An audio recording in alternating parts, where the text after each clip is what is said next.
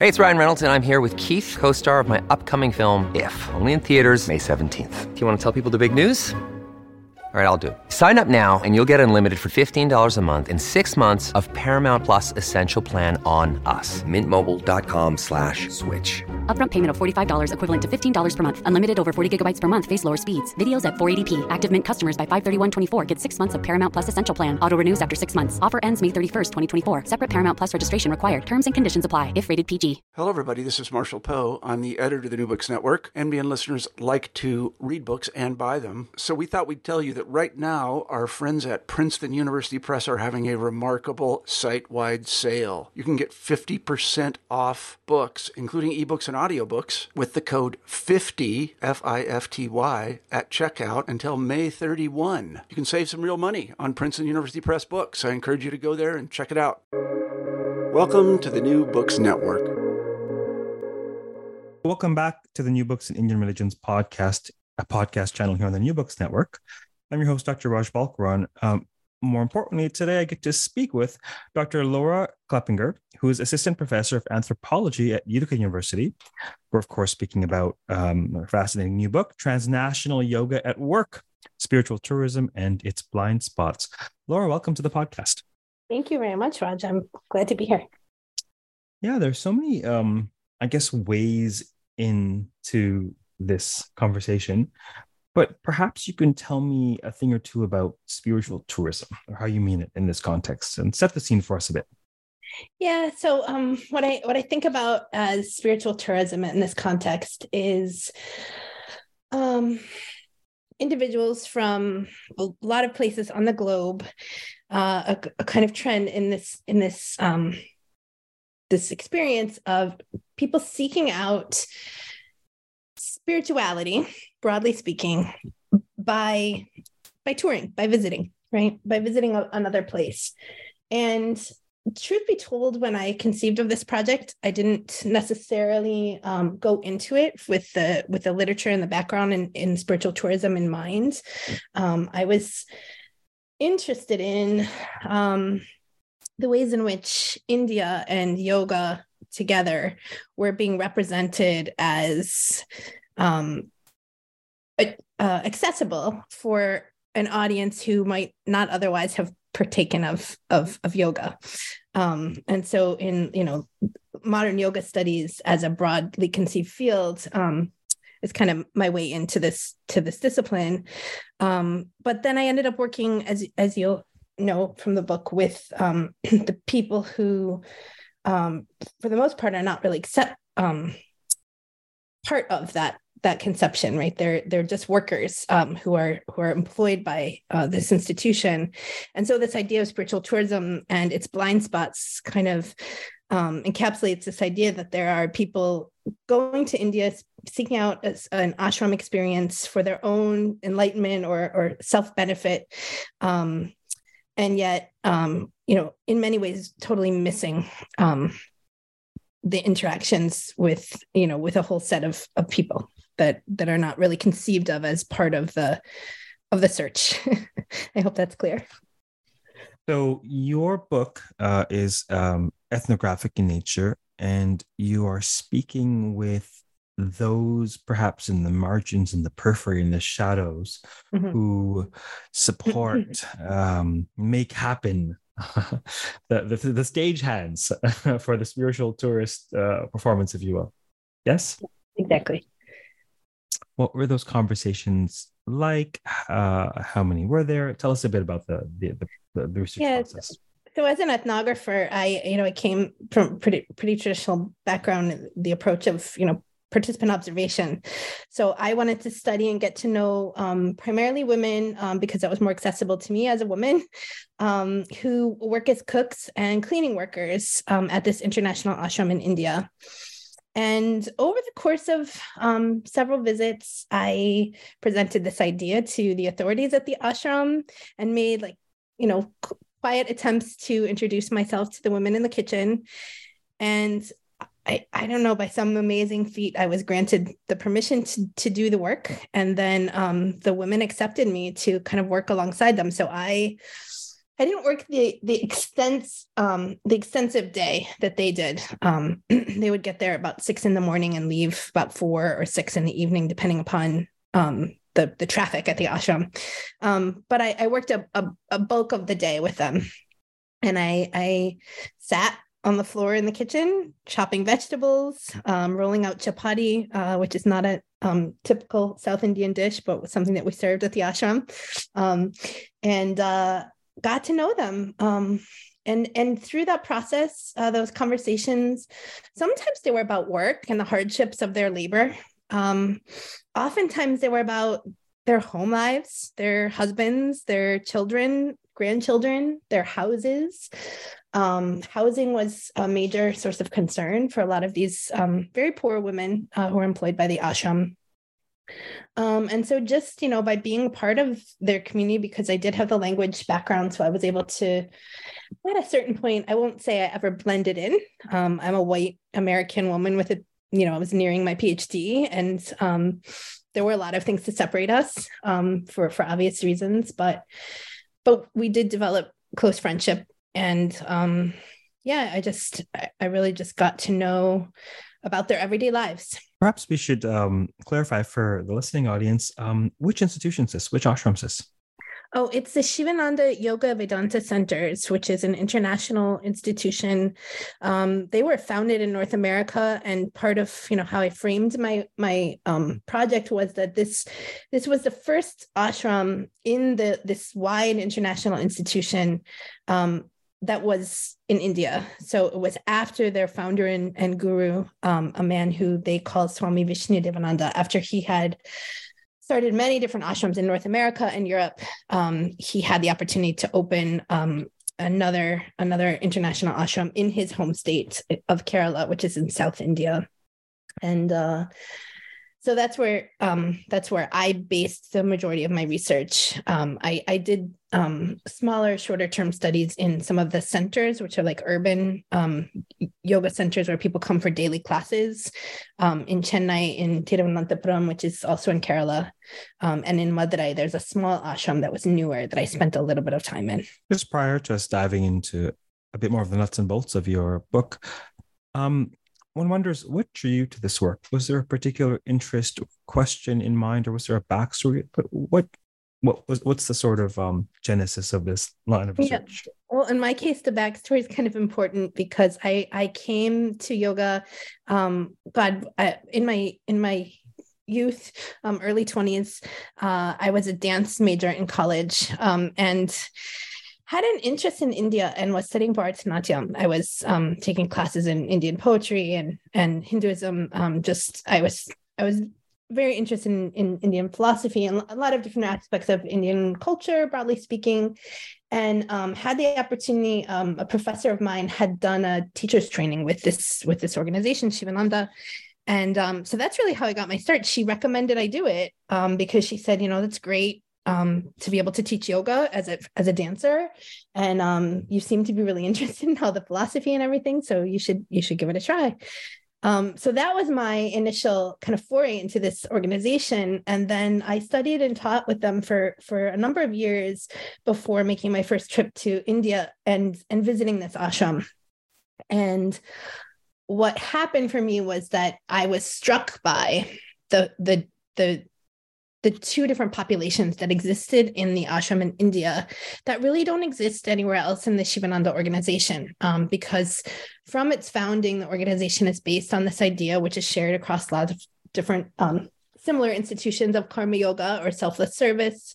Um, and so pretty much everywhere in the world, the people running the ashrams and institutions, the people doing the cooking, the cleaning, you know, everything from scrubbing toilets to, you know, running the the you know registration uh, and checking in guests.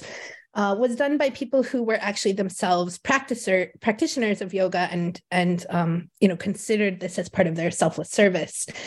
But in the Indian ashram, there was that population of karma yogis, broadly speaking, who you know who taught classes, who did the administration, but they weren't the ones cooking and cleaning. And um, so that was in 2000, so a long, long time back, more than 20 years ago. Now I go, I go to India for the first time, visit this ashram, and I'm like, who are all these people who are clearly not you know they're not attending yoga classes they're not in the morning meditation um, but they're they're here and they're working and there were quite a considerable number at, at the time of my um, my research which was 20 um, 2009 10 11 um, there were about 70 employees. Um, so that's a significant portion of the population. Um, indian men and women, but mostly women, um, who who make under two dollars a day um, serving the institution, and that just didn't exist elsewhere.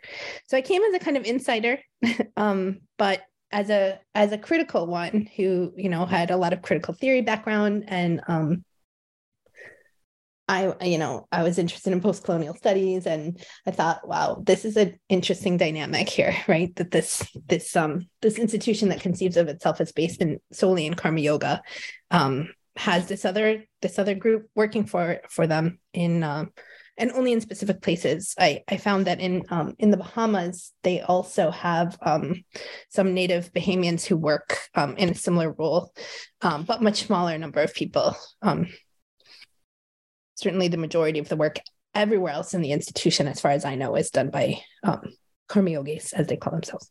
What does your book argue? What's the hopeful primary takeaway? Um, well, I think the takeaway that I mean, a major argument of the book, and it's there in the title, right, is that that there and that this you know this is not unique to yoga or to spiritual tourism but there is that there is a disconnect um, between the privileged few and the underserved majority. Um, and in the context of of yoga that there's some hypocrisy there right? I i won't i'll call it what i what i think it is. Um in that it's people who are um conceiving of what they're doing as self betterment and um really about cultivating a, a global community and cultivating peace through yoga. Um, and yet overlook in many ways the the inequities of our global system right and in fact many in you know in this particular context i think it's it's particularly interesting to look at it in the context of spiritual seeking right because it, it really puts those two those um two ends of the spectrum right in contact right? Um they that people who are in that uh, mindset of speaking um seeking spiritual uplift through through yoga um, many times miss the the inequities that that allow them to have this quote unquote escape to India, right, are are formed are, are foundationally um, based in other people's struggle, um, so, I mean, is that a clear enough statement of my of my argument? Um, uh, my, the questions are always meant to be generative, so we'll we right? will, yeah. It's about the journey. Um, so so this um this hypocrisy that uh, this, this this scenario that you describe as hypocrisy, uh, mm-hmm. these these blind spots. Mm-hmm. Whose blind spots are these? Are these the blind spots of the spiritual tourists at this particular ashram or otherwise? I think both they're both the blind spots of individuals because I think many of us who are privileged fail to see the ways in which we are. Um, and I speak of that for myself as well. Um, that it's it's a, it's takes great work to to learn to self-reflect on one's own privilege and and to conceive of the ways in which it works for for you. Um, but um, i think it's also structural and institutional. Um, so that it's i'm not i'm certainly not in my in my book. Um, this was a, a very loving critique of an institution that had shaped me as an individual you know i was involved from a very young age. So it was it was core to my my foundation as a as a person. Um, many of my teachers you know greatly respected in the institution um, still. Um, so it's not necessarily you know a blaming of the institution but a, a, a calling all of us to sort of examine the ways in which um, privilege operates.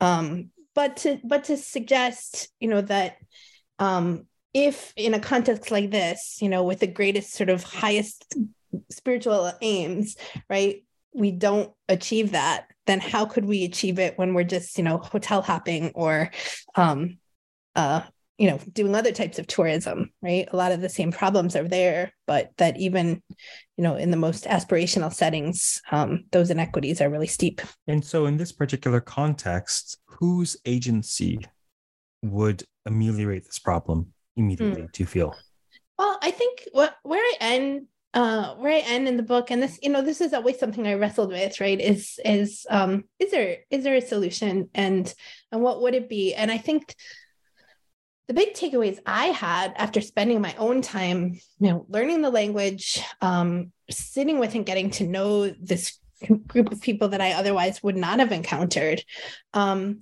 that there are some simple ways that the organization could work to to walk the walk of its of its talk of its spiritual you know vision.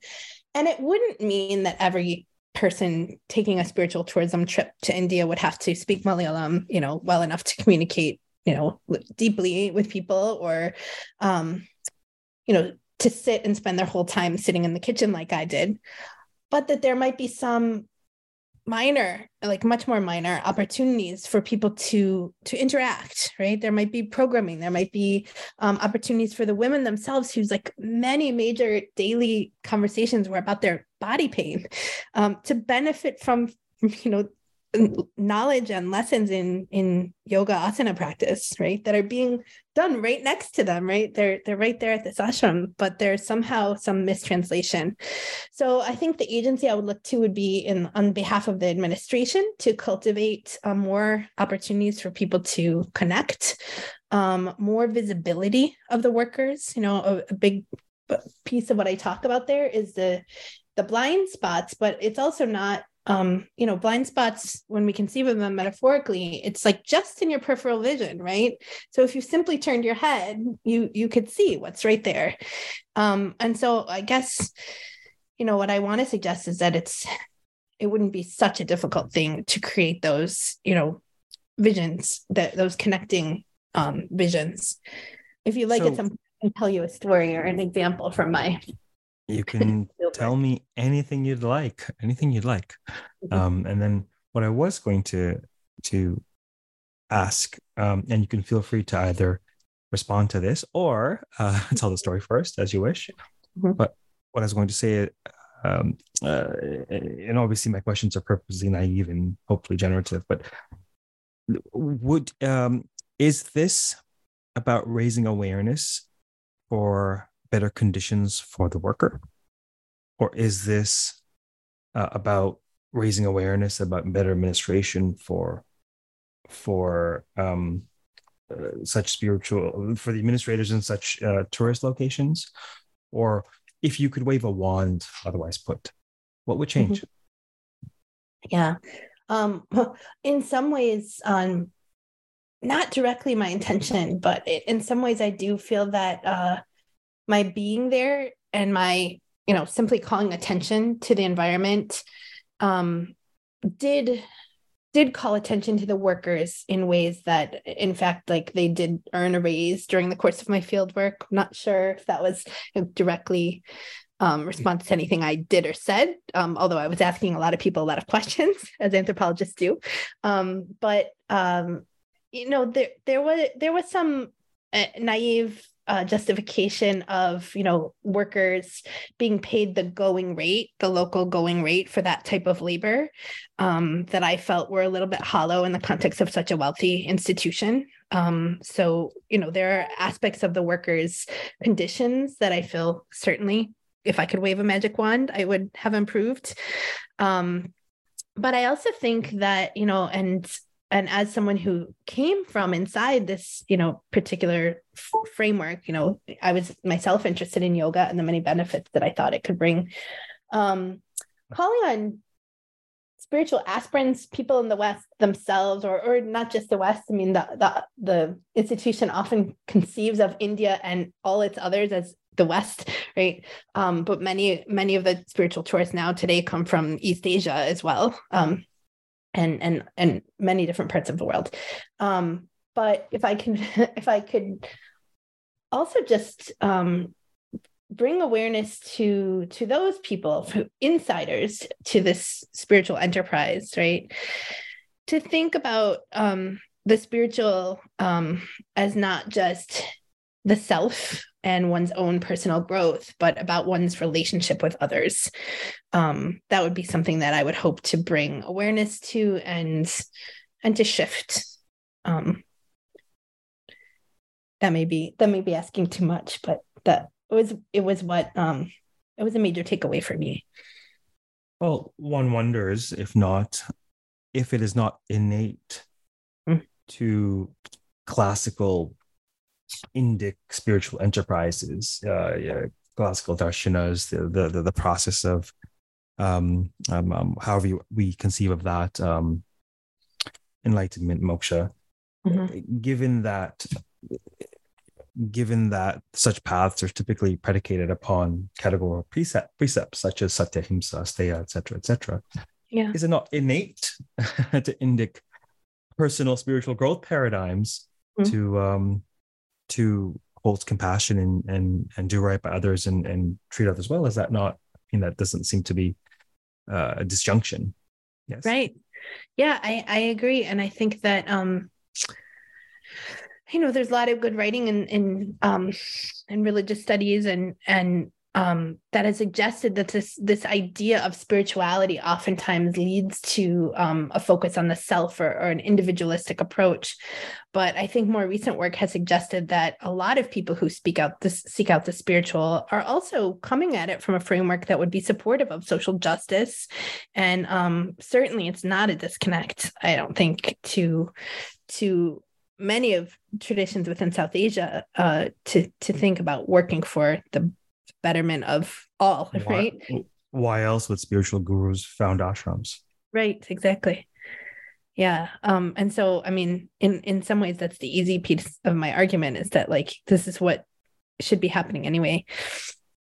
Um, but it's it felt like it was a missed it was a missed opportunity. Um, I, I will give my example. I just um I, I had a, an encounter at one point um, that, that comes up. I write about it in the book um, with a group of European tourists who had um, somebody somehow somebody overheard me speaking Malayalam, and uh, so they approached me very excitedly. To could could I please help them um, to communicate with some of the workers that they were trying to speak to, um, and I said sure, and uh, I ended up talking with this you know this group of European women, and um, they were trying to lobby on behalf of a, a stray dog, um, whose name was Shanti, uh, who was who was um, had just given birth to a litter of puppies, and um, they wanted to make sure that Shanti and her puppies were kept warm and dry. And they had actually organized funds to have Shanti's puppies uh, get their vaccinations when needed, when they came of age, and then get spayed and neutered, right? So, um, they organized this whole thing, very compassionate, you know, wonderfully friendly attitude toward this animal. Um, but they were having trouble because many of the women who cooked and cleaned there and had to access the the closet where the storage supplies were and where Shanti had taken up to um, to protect her puppies because it was rainy season. Um, they were f- afraid of the dog, and so they didn't want the dog in the storage closet where they were keeping brooms and buckets and mops and stuff such. And so the woman wanted me to translate and to communicate how important it was that this dog stay safe and dry and warm um, until its puppies could get you know released from her you know get weaned and um, be able to get their vaccinations and move on. And um and it was it was just a perfect example of a, of that disconnect um because the women i mean who were were perfectly amenable to helping this dog and um eventually did find a place that, that they can relocate the dog and her puppies to to be protected. Um, they themselves were living in homes that were often flooded by the rain. Um, they were, you know, barely making ends meet to feed their their children, and um, there was no sense on the part of these ashram guests that they should lobby on behalf of those human beings um, to you know raise funds or to you know to help them get medical attention if needed. Um, it was it was about the dog and in fact what they wanted me to translate was um, the need for the dog to get transported to her doctor's appointments after the ashram visitors, who of course were temporary, um, had vacated the ashram.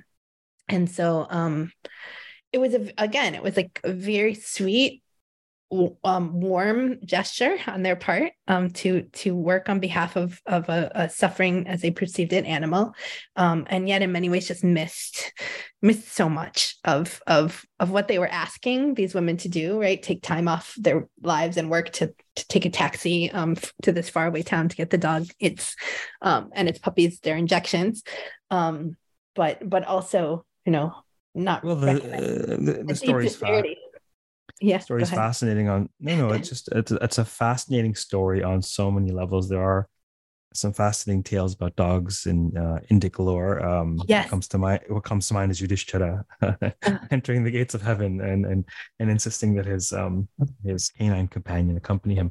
But it, it fascinates me as sort of just a student of life and just a you know a, a, I, I really don't know how I didn't do an ethnographic project because I love speaking to people and learning about life. But this um i mean eh, really there there are there's so much conditioning cultural conditioning at play mm-hmm. uh, in in this in this meeting of, of individuals and cultures um animals are interesting because different you know there's certain animals that one eats and there's certain animals that you befriend and yeah. this is different from culture to culture yeah. it would be akin perhaps somewhat akin to someone uh, taking a spiritual uh, stay in um, America somewhere and bringing to the attention of the staff that there is a pregnant raccoon out in the yard, and the staff's like, "Well, what? The, oh, I'm sure there are hundreds of pregnant raccoons in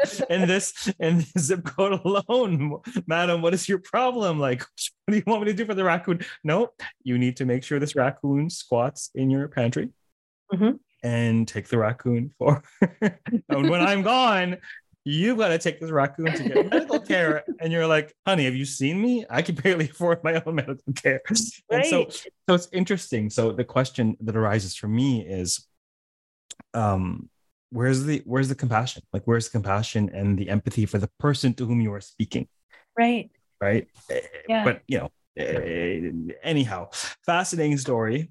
Um, is this work that you hope to continue in some way that you're still working on um it it is would be was one one doesn't know in the post covid era i was um I was uh, I was planned to go back um, for the first time um, in in a number of years, uh, not since the research, but since 2013.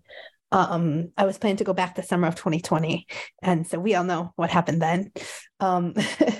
So uh, 2020. Wait, wait, 2020. Wait, what happened in 2020? Never mind. Mm, right. So so yeah, that would have been June or July. There was a conference I wanted to attend, and uh, I was thinking about taking up with the some of the newer um, activities that the ashram has been doing with um, Ayurveda and Ayurvedic massage. Uh, a couple different things happened. Um, obviously, the COVID epidemic broke out in in March around, right? And um, so that put a stop on any university affiliated travel for me. And um, I haven't been able to take that up again. Um, but also in 2019, um, a, a, prominent former member of the institution that I studied came forward with um, major allegations of um, sexual and spiritual or sexual and psychological abuse. so this was in December of 2019. and after that, following on that, several others came forward and a, a large investigation ensued. And there's still, I don't think, any um, uh, perfect clarity on the organization's cohesion um, between its different its different international parts um, and, and how they've reconciled with those allegations.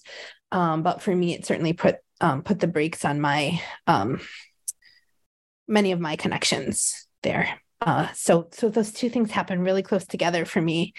Um, and I haven't so it's, not a perfect answer, but I, I haven't really reconciled with what future research I have either in the yoga or Ayurveda, you know, um, healing realm or um, in India specifically beyond um, beyond what I'm working on now, which is is more about um, complementary and alternative medicine in the United States. So um, mm. I haven't Perhaps. figured out where I, where I go back to India. oh, it'll it'll um it'll manifest as it always does. You know, we uh never in a thousand years did I see myself or did I even believe in the efficacy of online education. I've been teaching online since 2017 and I teach probably at four to five platforms, some credit, mostly non-credit. And so my long-winded way of saying, who knows what's coming next? You'll find out. It may not be what you expect. Um, yeah, that's great. Um, one final question for you. Hmm. Who's your book for? Hmm. Who who might most enjoy and or benefit from your book? Well, many people who I met over the years doing my research, um, who I, you know, who got to know in the context of yoga um, uh, practice and, you know, tell them I'm working on a project. We're like, I can't wait, you know, I can't wait to read your book.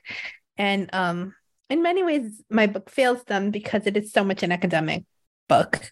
Um, so I hope they read it and I hope they find something interesting in it. Um, there are some accessible chapters, I think.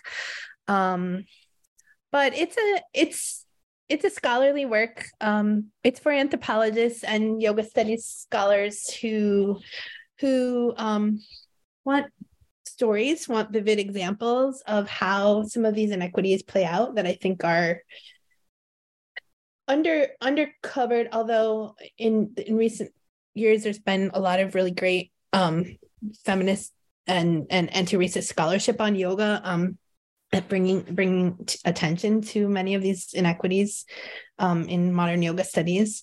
Um, but I think my work offers something unique in that it presents the voices of this group of Malayalam and Tamil speaking women um, who don't get to to share their stories with this particular um, audience very often.